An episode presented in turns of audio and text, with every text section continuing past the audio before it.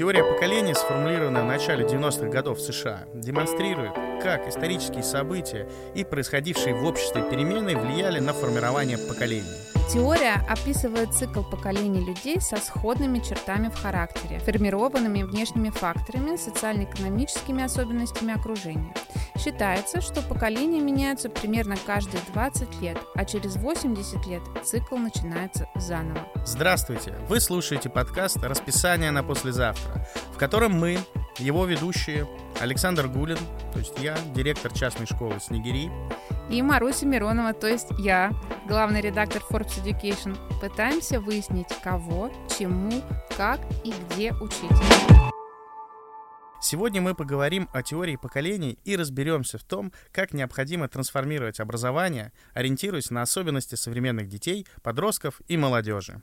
И нам в этом поможет основатель и координатор исследовательского центра RuGenerations Российская школа теории поколений Евгения Шамис. Здравствуйте, Евгения. Здравствуйте. Начнем с того, что разберемся, что же такое теория поколений. Есть ли у нее какие-то особенности, недостатки, в чем она вообще заключается? Подход теории поколений, я как раз всегда напрягаюсь, когда мы говорим просто слово теория, потому что это и теория, и практика. Так вот, поколение — это люди, которые родились примерно в одно и то же время, и, соответственно, на них влияли разные экономические события, политические события, культурные события, и влияло развитие технологий. И вот э, все это в комплексе, оно нам, как бы, знаете, по умолчанию диктует определенные модели действий. Эти модели или сценарии действий, они характерны для больших групп. Причем они не делятся по странам, а это общемировая история. Э, и там есть вот эти вот сценарии действий, привычные, которые для людей естественные в том, как знакомиться, как учиться, например, кто такой хороший учитель, э, как разрешать конфликты, как работать в команде. И есть ценности. Ценности — это то, чего будет очень очень не хватать, если почему-то вдруг в окружающем нас мире этого нету. И вот мы даже не замечаем, но мы начинаем возмущаться. Mm. И вот вы когда сказали про восемьдесят лет, там, если честно, от восьмидесяти до ста, то есть у нас все равно вот идет гибкость, и одно поколение может длиться от пятнадцати до тридцати лет. Это тоже очень интересная история, а нам здесь скорее важны те события, которые происходят. И вот когда мы двадцать лет назад, а мы в две тысячи втором году начали, как раз основали то, что теперь стало исследовательским центром RuGenerations, тогда, конечно, я не могла подумать о том, что насколько сильно влияют все вот эти вот циклы. Циклы экономические, технологические, потому что кажется, что мы люди, мы же умные, мы можем выпрыгнуть из каких-то там особенностей, мы можем чем-то управлять, но, как оказалось, не можем, потому что это, вы знаете, как бывают техники установки по умолчанию. Вот компьютер покупаешь, и там уже встроенные программы. Uh-huh. Вот это наши встроенные программы, и они работают, и, что интересно, они не поменяются в нашей жизни. То есть, смотрите, с одной стороны, мы будем взрослеть, у нас будут появляться новые возрастные какие-то интересы, ценности, какие-то приоритеты. Uh, у нас персонально будут меняться наши взгляды, наши какие-то uh, пристрастия, может быть. А ценности поколения, они не могут измениться, потому что они формируются всего один раз в жизни, от рождения до десяти лет. И они дальше не меняются. И, с одной стороны, это удивительно, а с другой стороны, это очень удобно, потому что ты понимаешь, как примерно будет действовать поколение, что от него ждать. Как интересно. Евгения, а расскажите, какие поколения живут сейчас и чем они, в принципе, кардинально друг от друга отличаются? Есть обычно вот четыре поколения образуют цикл. Ну вот нынешние школьники, дети, подростки — это поколение хоумлендеры. Они родились и продолжают рождаться еще с две тысячи третьего по две тысячи двадцать четвёртый год. В январе прошлого года мы официально продляли ну, вот то, что они на год дольше рождаются, там все было прямо видно. Ковид задержал вот продлил вот эту вот историю, когда формируются примерно похожие ценности. Это в этом январе мы не продляли, у нас вроде все идет, вот это поколение должно завершить свое рождение в районе двадцать четвёртого ну, года. То есть такая, получается, социальная коммуникация, да, которая в ковид была в меньшей степени, позволила немножко Я бы сказала, не социальная коммуникация, мы просто замерли человечеством в экономике. Здесь mm-hmm. скорее вот основа все-таки теории поколения — это экономика. Всегда хочется сказать психология и социология, но они не имеют отношения к подходу. А вот экономика влияет очень сильно, и мы становимся, вы знаете, помните, тогда вот все как будто остановилось, замерло, были другие задачи, и мы всем миром думали, что же нам делать. А молодежь, которая другая, уже под, постарше хоумлендеров, это тысяча девятьсот восемьдесят пятый и две тысячи второй года рождения. Их другие названия — миллениумы или поколение Y. А, ну, правильнее называть поколение Y. Но вот знаете, как вот я сказала хоумлендеры, но uh-huh. я не ска- объяснила, что значит слово хоумлендер. А всегда название поколения, оно не просто так появляется, оно дает подсказки, кто перед нами. Хоумлендеры происходят от английского слова home, дом, и land — земля. То есть те ребята, для которых очень высокая ценность дома. Дома в классическом понимании, то есть это не здание, а вот ощущение, Родина. Атмосфера дома. Нет, Нет, давайте не путать. Дом. Дом — это, ну, вот как квартира, какой-то загородный дом, дача, ну вот то, что мы называем домом, то, про что есть английское выражение home sweet home. Mm. Ну вот когда ты чувствуешь, что здесь тебе... такую экзистенциальную, да, получается? Скорее даже не безопасность. Безопасность будет это поколенческой чертой, а вот тебе здесь хорошо. Mm. У тебя здесь возникает правильная атмосфера. Вот когда мы говорим «соскучилась по дому», вот ты возвращаешься mm. домой. И для них ценность дома, но ну, она обрастает, знаете, такими дополнительными характеристиками. Дом должен быть уютный, дом должен быть красивый. И, например, как это отразится в поведении, и уже отражается, а, наши дети, а, будучи даже маленькими, они продолжают влиять на покупки.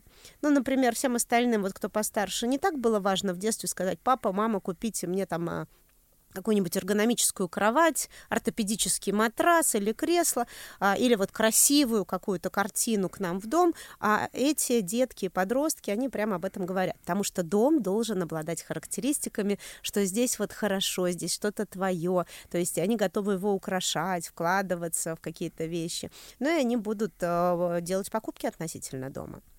Поколение альфа — это то же самое?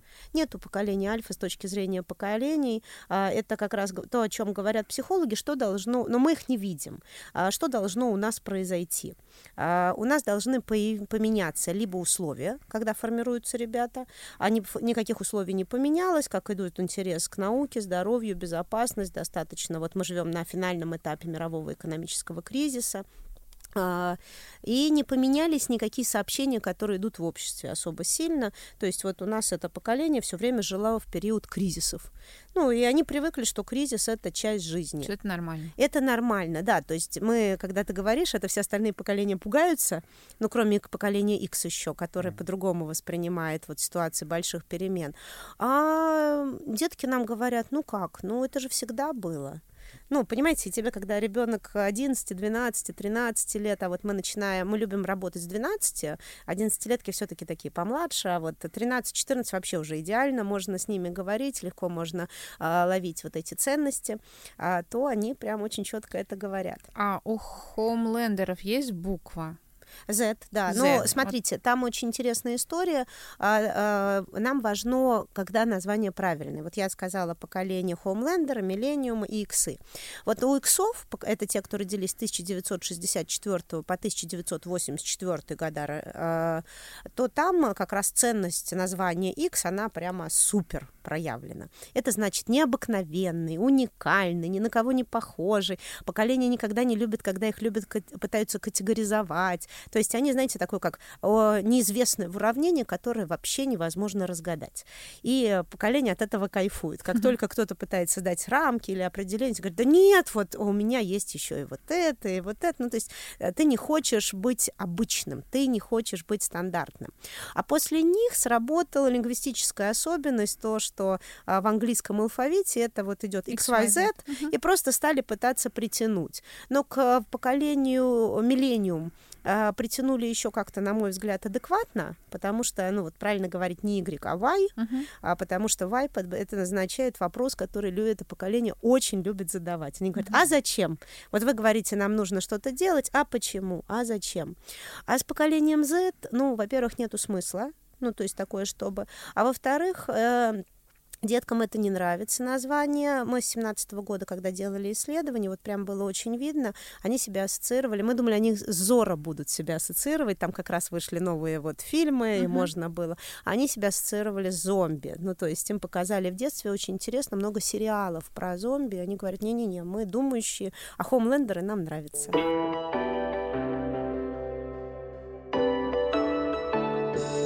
Уточняющий вопрос еще задам. Вы говорите про эти градации для поколений, говорите, что их объединяет что-то общее, и это на всей планете Земля, вне зависимости от государственного строя, политики. То есть вот как в Южной и Северной Корее одинаковые поколения живут, в России и США одинаково. Или там, например, годы отсчета меняются? В России и США живут одинаковые поколения, и во времена холодной войны, которая шла, это были, это вообще идеальные времена для формирования одного и того же поколения. Страны-антагонисты очень похожи.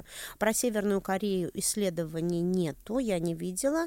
Но смотрите, когда появился подход теории поколений, в девяносто первом году была опубликована первая книжка Хау и Штраусом, и мы переписывались еще с ними, когда они были оба живы. Потом вот Штраус первый ушел из жизни, Хау еще жив. И вот после того, как они опубликовали книжку, первыми стали проверять страны азиатские тигры. Страны с достаточно яркой такой культурой. Uh-huh. Сюда попадает вот Южная Корея, Сингапур, Япония, которые очень удивились, что у них вдруг все то же самое сработало. Uh-huh. Я могу сказать, когда я первый раз вела для аудитории, где было много японцев, это было связано с бережливым производством вот, мероприятия, я была в шоке, когда японцы побежали мне рассказывать как будто наши истории, которые я знала. Я на них смотрю, а у меня в голове когнитивный диссонанс. Я сижу, думаю, ребята, вы японцы, у вас там роботы. Ну, откуда вот те же самые истории? А вот так работают поколения. Ну, в общем, они обнаружили, очень удивились. Потом стали проверять наши коллеги в ЮАР. А, вот как раз от кого мы узнали о да? подходе. Uh-huh. а, да, потому что у всех вызывал а, вот этот подход один и тот же вопрос. Американские коллеги, они обнаружили на анализе экономических циклов, они дошли до тысяча пятьсот восемьдесят четвёртого года, ну и всем казалось, ну это индивидуальная история одной страны, так не может быть, а когда все начинали проверять, у всех это подтверждалось, ЮАР тоже подтвердилось, у них была небольшая задержка, вот, когда были времена апартеида, uh-huh. потом проверяли мы в России и в Европе одновременно, и я могу сказать, что у нас было то же самое желание сказать, у нас все абсолютно по-другому. А не вышло. И это, конечно, чудо, потому что ты удивляешься, вот насколько вот эти вот большие экономические циклы, они сильнее тебя, ну, потому что они диктуют определенные правила поведения. Понимаете, когда у тебя идет экономический кризис, тебе нужно иметь запас, помните, гречи, туалетной бумаги. Это уже было, я бы сказала, апофигеей вот той ситуации. Но реально ребята всегда знали, что что-то нужно вот иметь, потому что кризисы там идут. И семье нужно как-то прожить. А вот, например, поколение бэби-бумеров, они же связаны не столько с окончанием Великой депрессии, сколько с окончанием Второй мировой войны? Или все-таки это вот, ну, экономический примат важнее? Ну, я бы сказала, они связаны, они, поколение бэби-бумеров, бум рождаемости после Второй мировой войны, они родились, начали рождаться еще во время нее, mm. то есть это поколение с тысяча девятьсот сорок четвёртого по тысяча девятьсот шестьдесят третий года. И вот я, вы видите, я очень точно называю. Да. Мы проверяли эти даты, то есть это прямо мы, вот я по молчаливое поколение, я могу говорить, молчаливое это двадцать четвёртый сорок третий года, вот двадцать третий двадцать четвёртый, вот это то, где мы уже а, не можем точно, потому что Хау и Штраус, они брали экономику, uh-huh. и, и они определяли определ- примерные года. А мы брали наш метод исследования в RuGenerations, мы берем живых людей. А, и это более точная история. Вы удивитесь, знаете, как четко видна разница. Ну, то есть у тебя, вот у нас есть еще так называемые пограничные поколения, это плюс-минус три года от точки перехода, вот когда два поколения uh-huh. граничат, и поколения, представители этих поколений, они обладают характеристиками предыдущего и следующего поколения. И вот прям, знаете, наступает год, и ты видишь эту разницу. Вот когда мы, например, пытались, мы считали, что поколение хоумлендера, они начнут появляться с две тысячи второго года. И вот мы решили, что мы в девяносто восьмой год, ну там вот, должны быть уже пограничные поколения Millennium Homelander. А это проявляется, знаете, как у тебя вдруг поколение начинает рассказывать какую-то историю, которой до этого не было. И вот мы сделали кучу исследований в разных городах, маленьких, больших, и у нас, вот мы не смогли поймать девяносто восьмой год рождения ни разу.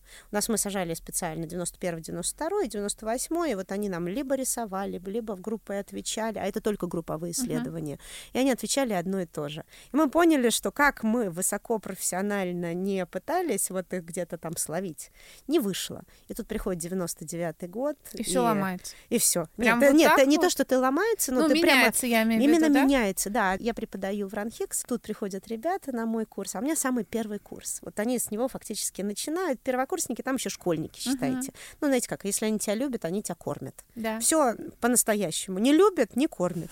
Ну, то есть такое вот. И тут они приходят, и вдруг они прекрасные, задают минус тридцать минут моей лекции, когда они вдруг начинают говорить о предательстве в дружбе. У меня нету ни одного слова про дружбу на тот момент. Мы не говорим вот вообще про какие-то такие вещи.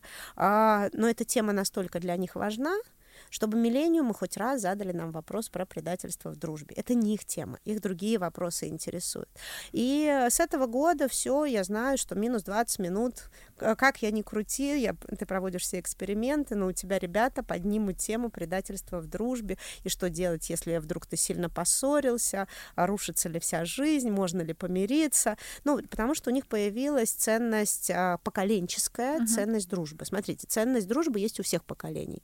Но она, знаете, как она, ну, просто вот есть. Но когда она как бы поколенчески восходит на пьедестал, то есть ты понимаешь, что там начинают работать совершенно другие правила. И вот это вот а, очень интересно. Но их, кстати, оно вот лучше всех проработана ценность дружбы у поколения X, шестьдесят четвёртый восемьдесят четвёртый года, потому что это было то поколение, это нынешние родители очень uh-huh. многие, кто вырос на улице, поколение с ключом на шее да. их называют. И у них ценность дружбы... Да, вот мы тут поднимаем руки.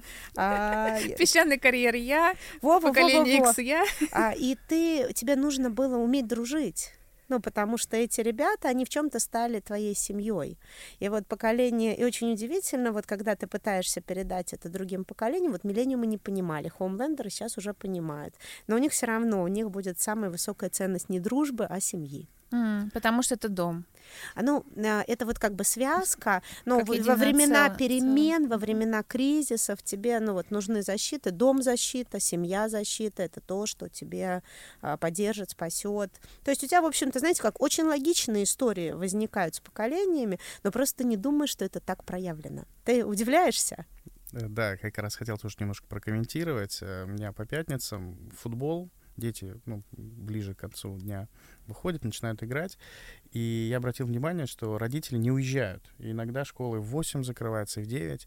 Я не мог понять, что же такого. Это тот двор, где папы могут mm. поиграть с детьми в футбол. То есть, ну, так как это, в общем-то, территория закрытая, и у них нет такой возможности в другое время провести. Это вот то, о чем вы как раз говорите.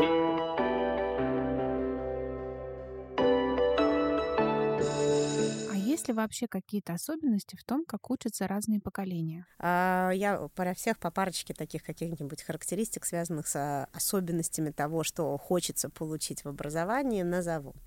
Дети, нынешние хоумлендеры, очень хотят учиться. И они вернут, вот я сразу прямо вот всем нам надежда, они вернут уважение к школе. Именно они сделают, что школа обратно станет тем местом, куда будет хотеться идти. Домом. А, ну, да, да, фактически они будут в это вкладываться, а, и а, мы вот прямо ждем такой трансформации, потому что осталось договориться во вс... ну, вот, договаривается как бы каждая страна отдельно, но у тебя вот появляются новые правила, как учиться в начальной школе, как учиться в средней школе, потому что про вузы мы более-менее уже договорились раньше, а вот здесь вот это те вопросы, которые остались. Чему учить, как учить? Так вот, дети очень хотят учиться. А, что с ними случилось? Сложно. они, у них есть такое, одно из таких названий, называется «взрослые дети». То есть они э, ожидают к себе уже в шесть-семь лет такого взрослого отношения, что совершенно нарушает все правила uh-huh. взаимодействия раньше. То есть приходит учитель, перед тобой шестилетки, задают вопрос и ждут аргументированного ответа. И это непривычно. Но вот они хотят прямо такого аргументированного, подтвержденного наукой, подтвержденного доказательствами. Критическое мышление включено, да? Встроено? Э, ну, я бы сказала, критическое мышление — это не поколенческая черта, оно есть у всех. Просто они увидели, что ценность науки очень высокая, и ну, вот она сейчас самая высокая за все время вот, экономического цикла, когда бывает. И они хотят видеть, что вот у тебя дан, ну, вот, данные, знания, они такие более глубокие. Им интересно. Понимаете, им реально интересно. И вот они пытаются копать, но для учителей это непривычно, потому что и сложно, я бы сказала, потому что тебе нужно знать очень-очень много разного. А интересы, вот это поколение, еще одна из их черт, вот мы не зря говорим про персонализацию такую, они очень хотят а, персонализации подхода, и они выбирают темы, которые им интересны, знаете, так, очень узко. Mm-hmm. А, и вот это, конечно, вызов для учителей. То есть я хочу не всю учить историю, а историю вот средних веков, и я хочу на ней вообще концентрироваться. Они могут очень аргументированно доказать, они объясняют, почему им это. Компьютерные игры тоже этому помогают. А, а представляете, а тебе, например, нужно учить много разных э, периодов uh-huh. исторических, тебе нужно показывать, что там происходит. Или они говорят, мне нравится определенный период в литературе или определенный стиль литературы. Продолжение тогда. Вот э, в исследовании тридцать фактов о современной молодежи есть интересная цитата. В каждом классе теперь есть ученик, который понимает в информатике больше, чем его учитель. Вот э, о чем это в первую очередь говорит, как вам кажется? Это вы говорите про исследование Сбербанка? Да, да. А, я не рекомендую им пользоваться. Угу. А, я очень обожаю Сбербанк, и очень мне нравится, что они делают. Но это тот пример, когда у тебя много мисинтерпретации. Фактически у меня есть вопросы к каждому слайду этого исследования, а, потому что факты там хорошие, а интерпретации там перепутаны поколения. Поэтому вот прямо возьмите и запомните, что это исследование про миллениумов. К поколению хоумлендера оно не имеет отношения никакого. Uh-huh. А, значит, а вообще, я бы сказала, ну вот не так. Это очень широкие области. Уже. Будет уже, чем информатика. Но в каждом классе питон. Я бы сказала... Вот, да. А, джа, кто-то знает питон лучше, чем преподаватель. Да, и да? это и... будут более узкие вот такие, вы знаете, треки прямо. Вот. И это то, что видно, то, что удивительно, потому что мы ожидаем... Вот мне нравится, вот, как вот я приводила с историей, с литературой.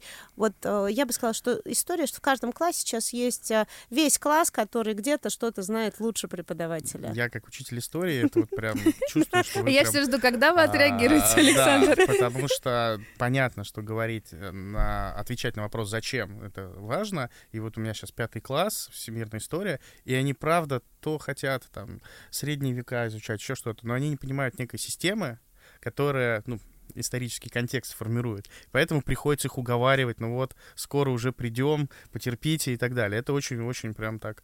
Э, ну, на самом деле, шоу. Вот э, зачем задают не они, а постарше. Ну, да. а, но здесь вы можете э, им вот порассказывать истории. Мой бы совет был, это поколение очень хорошо воспринимает истории. И я бы посоветовала всем, кто работает с детьми или родителям, кто разговаривает с детьми. Прям, это прямо сложная будет задача. Садитесь и готовьте свои истории, как вам помогли те или иные предметы. То есть тот самый сторителлинг получается, сторителлинг, да? Который сейчас супер важен. У нас прямо время сторителлинга, я бы сказала, хорошего сторителлинга, а, потому что поколению показали шикарные сериалы, показали uh-huh. шикарные книжки, а, показали, причем книжки, саги, книги с продолжением, а, и а, они очень интересные, и вот а, они сейчас ждут хороших сценарных ходов. Ну вот, а, кстати, а как объясняете вот зачем им история? Ну, у меня для этого есть специальный мастер-класс, он называется «История истории». Да, например... Сторителлинг? История да, истории? Да. Ну, например, вопрос, не буду там много вашего времени красть, а почему безымянный палец безымянный? Ну, потому что он не имеет имени. Мы должны здесь сказать, что об этом мы вам расскажем в следующем выпуске. После записи я расскажу коллегам. Вот, да, действительно цепляет некая эмоциональная вопрос, и дальше они уже готовы слушать, даже если это будет известно там, не сейчас. Вот. Это правда так, им надо себя в хорошем плане продавать, чтобы они понимали ценность своего времени, почему они должны свое внимание и ресурс тратить. А вы знаете, на... у них нету, вот ценность, это опять как раз путаница, uh-huh. ценность времени есть у ребят постарше, а вот хоумленд, это вот кто миллениум, uh-huh. хоумлендерам очень легко объяснять, если они понимают, ну вот, знаете, как зачем там больших систем, а глубинно это нужно. То есть у них их не волнует так сильно время, это не их ценность, а их волнует именно вот э, такие разные взгляды. И можно даже записать серию историй там от друзей, родителей, других историков, кому как, или вообще других интересных людей, кому как вот пригодились эти знания. Но, но истории, история, история, это прямо вот сейчас время, это сложная задача, нам нужно всем научиться интересно рассказывать истории. Не все истории же могут. Понимаете? Вот поколение, которое воспитывает и преподает хоумлендерам, они умеют рассказывать истории? Им это дано? Всем нужно учиться. Ну, как бы я бы сказала, дано, но нужно учиться, нужно развивать. А иксам понравится, иксам нравится рассказывать истории. Это как байки во дворе, под звездами у костра. Миллениумам тоже нравится, но у них будет другой, э, такой, я бы сказала, э, другая вариативность истории, потому что им продавали презентации. Э, ну, то есть и мы будем очень по-разному, и персонально, и все рассказывать. Но вот э, здесь, э, чем больше историй, вот, знаете, как хоумлендерам никогда будет, не будет много историй. Все равно какой формат, вот просто вы разные форматы сейчас называете, одно дело под звездами байки травить, другое дело презентации рассказывать, это разного рода истории, а им все равно какая-то история, главное, чтобы она была. Им важнее человек, который рассказывает Ох, эту историю. Мы закапываемся а, все глубже. Вы знаете, не закапываемся. Вот у них очень важно, помните, я с чего начала, когда пришла, что хотят эти поколения учителя с большой буквы. Они хотят личность. Они хотят и родителя с большой буквы, и личность. И вот ты, тебе важно показывать в этот момент личность, рассказывать, почему тебе это важно. И они очень хорошо, кстати, принимают, что, во-первых, твое мнение может с ними не совпадать. Они очень хорошо воспринимают, что это могут быть другие интересы, но если им нравится человек как личность, все, они даже не, ну, то есть у них нету задачи всем дружно принять какую-то позицию, у них есть скорее история вот влюбиться как в личности. В такое время и появляют, начинают появляться обратно вот эти суперучителя. И вообще классно. Мы когда формировали команду, изначально брали э, учителей молодых. То есть у меня средний возраст это меньше, ну, двадцать девять лет, наверное. То есть, получается, все они это практически миллениумы. Учителя, да, миллениумы, вот. А дети, ну, уже, соответственно, другие. Вот. И это интересная особенность, пытаюсь сейчас сформулировать. А вот для них значимый взрослый, он может быть тоже молодым. То есть изначально... Возраст не имеет значения, да? Э- имеет в плане гибкости. То есть почему мы сконцентрировались? Мы не хотели брать иксов, и у нас их практически нету. Потому что икс лучше всего знает, как надо.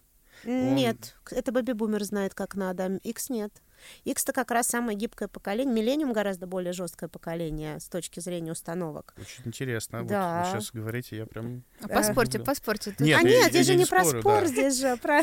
Нет, ну вот а сейчас, вот, а вот так вот это было типичное миллениум, ой, иксовое поведение, типа, а поспорьте, а поспорьте, а сейчас у нас будет... А сейчас во дворе шоу, будет да. драка, а потом мы все помиримся. А потом будем пить чай с плюшками. И рассказывать истории. И рассказывать истории. Я про какие навыки хотел сказать. Идея была такая, что люди, выросшие в нулевые и ну, сейчас более гибкие, имеют новые подходы к цифре, к контенту, и они на более понятном языке будут общаться с ну, ну, учениками. Да? А вы сейчас говорите про то, что, в принципе, это вообще от них никак не зависит, да? Субъектности нет, есть некая э, объективная реальность, в которой вот мы все оказались.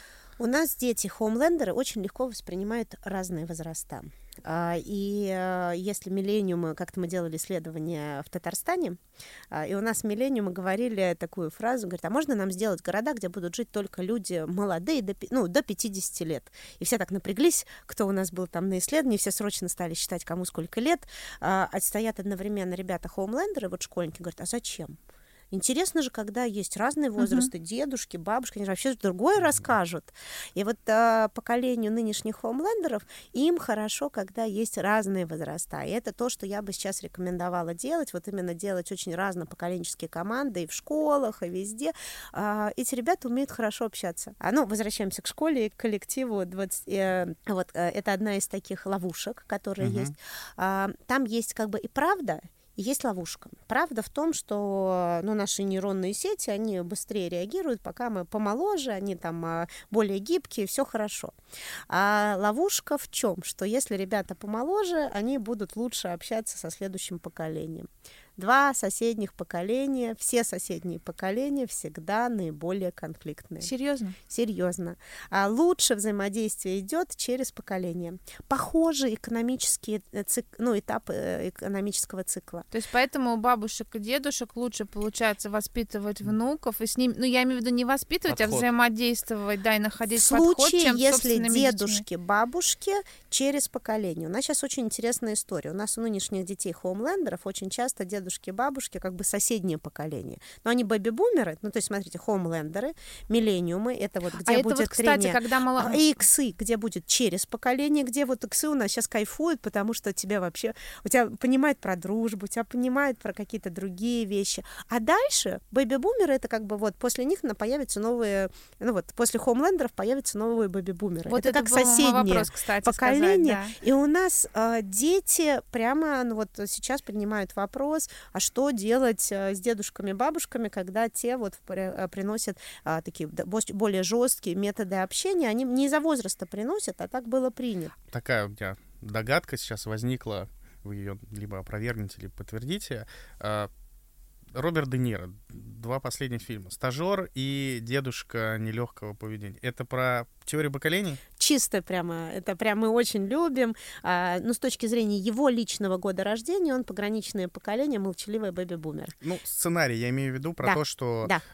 Да. При написании, понятно, они консультировались. И они прямо показывали истории, которые поколенческие. Uh-huh. То есть у тебя там идет сценарий действий, вот как у меня правильно. Что такое сценарий действий? Вот э, у меня правильно должно произойти вот так. Учитель должен подойти ко мне, и учитель для меня авторитет. Кстати, обратно возвращается авторитет, и вот это, ну, авторитет-личность, э, вот когда вот будет хорошо. Э, это истории, когда, ну, вот у нас нынешние дети опять э, могут рассказывать О, о таких классных учителях в своей жизни. Вот нынешние дети опять назовут кучу классных учителей.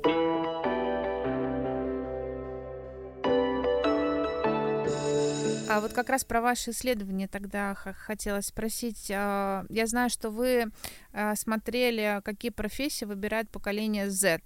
Хоумлендеры, да.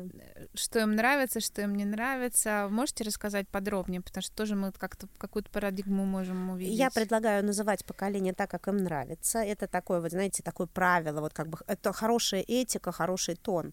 Вот как миллениумов миллениумами или игреками, иксов только иксами, хоумлендеров хоумлендерами, бэби-бумеров только бэби-бумерами.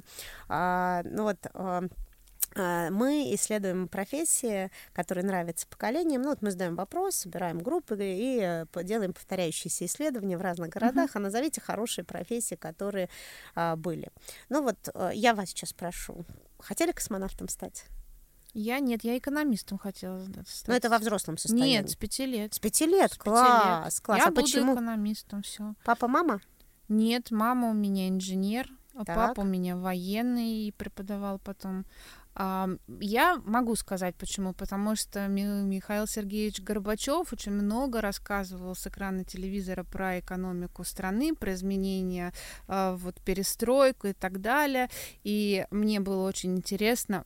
Я вот помню себя. И мама подтверждает, то есть это не моя фантазия, что я сидела и рассуждала о цене на батон, на батон хлеба белого в зависимости от количества собранного урожая пшеницы. Ах. И... Уточню. Вы восемьдесят второго — восемьдесят восьмого годов рождения? восемьдесят второго, да. А, вот так и проявляется разница поколений, потому что нормальный представитель поколения X не слышал, у него, знаете, как не было в детстве запроса, а, что тебе нужно прям говорить так сильно про эту экономику. У тебя были другие вопросы. Строй, ну вот, понимаете, у вас вот кусочек есть уже, и вот этот миллениумовский кусочек, он начал играть. Mm-hmm. А, вот так оно и проявляется. А я почему спрашивала, у нас очень многие иксы хотели стать космонавтами. Ну, сняли огромное число фильмов таких вот, и «Москва Кассиопея». Да, ой, э, какой фильм хороший. Шикарный, да, мне тоже нравится. Mm. И э, «Гости из будущего», э, и мультик, и там все. Э, и э, в это время снимали же «Звездные войны», то есть э, у нас, если бы вот мы попали, мы бы были тем поколением, которое это все смотрело. Э, и, по идее, в тебя зашли все эти идеи, ну, прикольно быть космонавтом. Ну, то есть у нас огромное число людей, кто mm-hmm. хочет быть космонавтом. Вот у нас иксы регулярно Регулярно там появляется в этой десятке профессий профессия космонавт. А вот у нынешних детей а, мы сделали исследование, по результатам такого лонгитюдного исследования мы показали вот такие несколько групп профессий.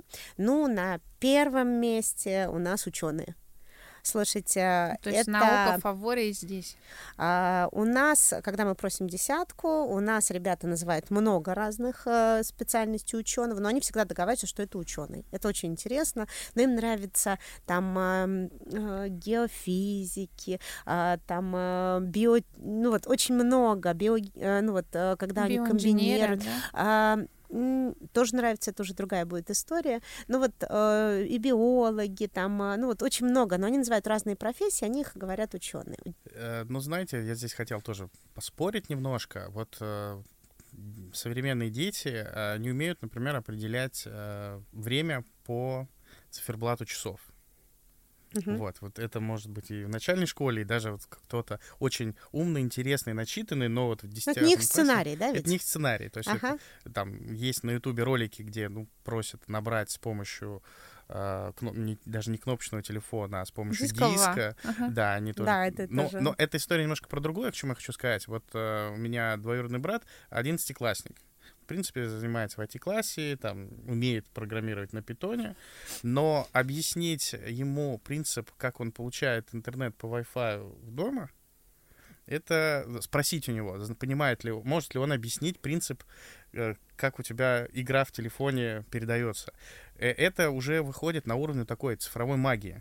То есть вот не происходит ли вот это? Смотрите, этого? это не, не про ученых. Вот если бы это входило в научные его интересы и было той областью, которая его интересует, он бы вам все объяснил.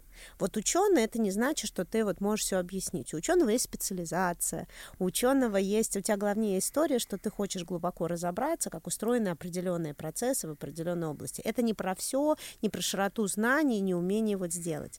Но ученый — это прямо вот ну, фишка. Я просто хотел сказать, что вот я, например, я восемьдесят шестого года рождения, вот, застал э, интернет, про, э, телефонный, модем, проводной, настройку, то есть я даже сейчас сам могу спокойно это все настроить. А помните, объяснить? Когда кто-то в интернет выходил по этому модему, никто не мог дозвониться, да. соответственно, потому что телефонная линия да. была занята. Да. И мы все понимали, почему, да. конечно. Ну и понятно, что это связано с экономикой, широкополосным доступом и так далее. Но тезис про то, что даже очень образованные представители вот последнего там поколения, для них некоторые вещи являются уровнем магии. То, то же самое, как там, навигатор в телефоне, да? Ну, это вторая область профессии, которая к ним как раз относится. Это создатели миров, включая создатели магических Мета. миров, создатели миров на стыках, потому что у них, посмотрите, совмещается реальный мир, мир метавселенной, да? виртуальный, мир дополненной реальности. Мы сейчас говорим про все угу. эти метавселенные. Да. Сюда, смотрите, какие профессии относятся. И режиссеры, и сценаристы,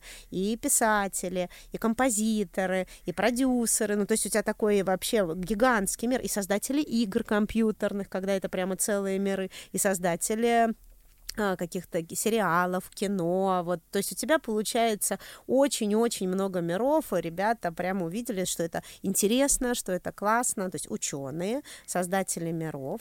Затем у нас есть профессии, которые а, связаны с учителя, ой, с врачами.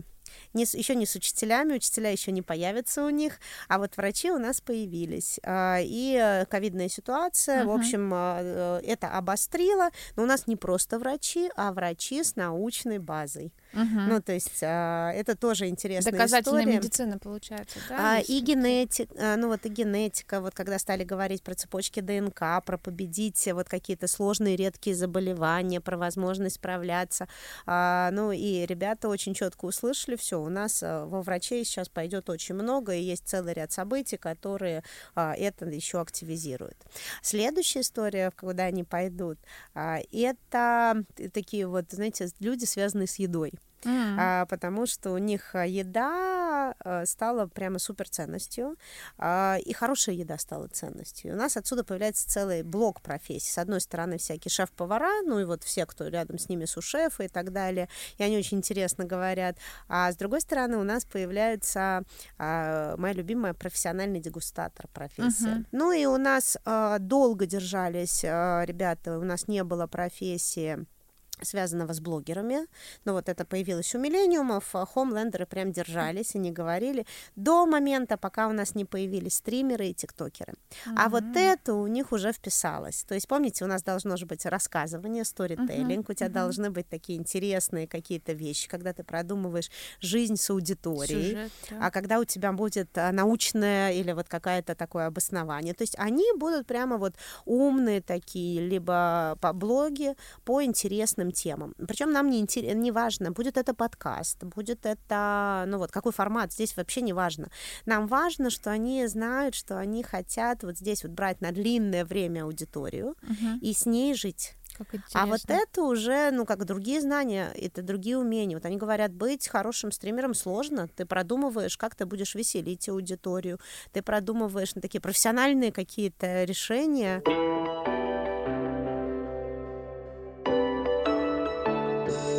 Давайте и порефлексируем, и повизионируем. Про что я? Про то, что вот мы сейчас про хоумлендеров поговорили. Очень интересное поколение. Я прям даже на своих детей по-другому сегодня вечером посмотрю. Раскрылись они с другой стороны. А получается, что на смену хоумлендерам придут бэби-бумеры. Новые ребята. Новые. Но, но они будут называться не бэби-бумеры. Понятно, но они назовём. Будут похожи... Дабл В. Да, вот просто вы сказали, да, и это вот как раз было, что их кто-то говорит, что альфа уже есть или вот будет. Ну, вспомните, с точки зрения подхода классического теории поколений, у нас нету альфы. Ну, то есть у нас мы их мы их никак не видим, они должны тогда появиться, ну просто в данных исследований должны что-то сделать по-другому, ничего не делают по-другому. Вот их и альфа и W, вот мы тоже там почитали, посмотрели, нашли мнение. Так вот. Понятно, что это уже скоро на самом деле. Все равно так или иначе. Все, мы, мы уже в переходном периоде, вот. Я бы как- сказала. Какие? Что нам ждать? На кого нам? Стоит ли нам смотреть на бэби-бумеров прошлого или все-таки? Конечно. Но смотрите, у нас всегда это будет этап экономического роста. На этапе экономического роста у тебя будут определенные модели поведения, но та у нас совершенно другая технологическая среда будет. У нас, ну то есть, да, конечно. Конечно, а как школа конечно. Должна будет трансформироваться. А школа, смотрите, бэби-бумеры будут уже в ней учиться, трансформируют школу хоумлендеры. Все. А-а-а. Все. У нас, смотрите, у нас окна возможностей, они возникают раз в восемьдесят-сто лет. Ну вот меня это очень дисциплинировало. Когда я что-то хочу менять или в чем-то участвовать, я сразу включаюсь. Вот время на трансформацию школы идет во времена, когда идет кризис. Все, когда вот у нас, сейчас посл... смотрите, последний шанс что-то, последний что-то шанс... изменить? Ну, не последний шанс, но фактически мы сейчас закладываем, ну, что заложится, сейчас. А дальше да. Оно будет жить. Потому что, понимаете, когда у тебя идет этап экономического роста, у тебя есть гораздо более интересные задачи, тот же космос, о котором mm-hmm. я говорила. А при чем здесь уже обучение? Все. У меня возникла тоже интересная мысль, вот с другого ракурса делюсь. У меня есть очень любимая цитата Джона Дьюи. Если мы сегодня учим детей так, как нас учили вчера, мы крадем у них завтра. И она была сказана как раз около ста лет mm. назад. Круто. То есть вот оно uh-huh. и... Вот мы к этому и пришли. Да. А под занавес вопрос не можем не спросить. Я думаю, наши слушатели могут нам и не простить. Да? Все-таки проблема отцов и детей существует, проблема взаимодействия поколений или... Она такая немножко выдуманная. Я бы сказала, мы уходим всячески от слова «проблемы отцов и детей», потому что отцы и дети — это семейная история. и надо ее разделять. У нас проблема конфликта поколений — это невыдуманная история, она будет ярко проявляться, это то, с чем мы очень много работаем в бизнесе, это то, с чем, я думаю, все видят учителя, кто в школе у тебя, вот, когда менялось поколение, кто учил миллениумов, это были одни методы, которые они хотели, сейчас совершенно другие, сейчас благодарная аудитория, дети, в общем-то, и родители, повезло, надо сказать. Но родители сейчас очень такие пристрастные, они очень много нервничают, много требуют тоже от школы, но дальше они вот расслабятся. Александр, а... как никто знает, да? Там, знаете, это вот у Александра Милкуса есть книга, да, про развенчание мифов о советском образовании. А если, ну, сейчас в школу приходят э, родители, которые учились в конце восьмидесятых или в девяностых. Вот если им, Мурашов про это, Саша тоже говорит, если им попалась хорошая школа, они uh-huh. приходят с этим же в любую школу. Uh-huh. Если они помнят э, все, что касается девяностых, в таком негативном ключе, они с школьными травмами и так далее, они это все транслируют, это uh-huh. конечно, сразу. Да. Uh-huh. Вот, а так, так что все трансформации про школу — это хоумлендеры. А бэби-бумеры, дети, ну вот меня, знаете как, нельзя ускорить. Вот здесь вот единственное то, о чем нужно помнить, нельзя ускорить. Я в наблюдательном совете гимназии Сколково при Сколтехе, uh-huh. и, и они мне задали вопрос: слушай, а можно там вот сделать из нынешних детей инженеров? Я говорю, с точки зрения поколения еще нет.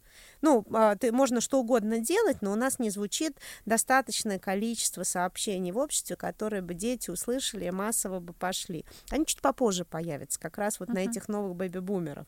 И мы получим новое поколение, когда э, э, мир и так кричит, что всегда вс- всем странам не хватает инженеров, но тут будет совсем не хватать, но зато тут все пойдут на профессию инженеров, все выдохнут радостно, скажут, ну вот. А, ну дальше вот так оно работает. Но учиться дети будут, и будет, знаете, как вот меняется просто, вот мы сейчас закладываем, и... Дальше нам нужно прожить эту историю. То есть не зря же дается вот эти восемьдесят сто лет, потому что у тебя столько возможностей, столько интересных вещей, которые наработались, и вот э, как раз расцвет вот этих учителей. Одновременно с инженерами очень много людей пойдут учить детей, то есть вот бэби-бумеры уже пойдут новые. Калинин сказал, что педагог — это инженер человеческих душ. О, кстати, слушайте, шикарно. Да, да. Это прямо очень совпадение. Матч идеальный. Матч идеальный.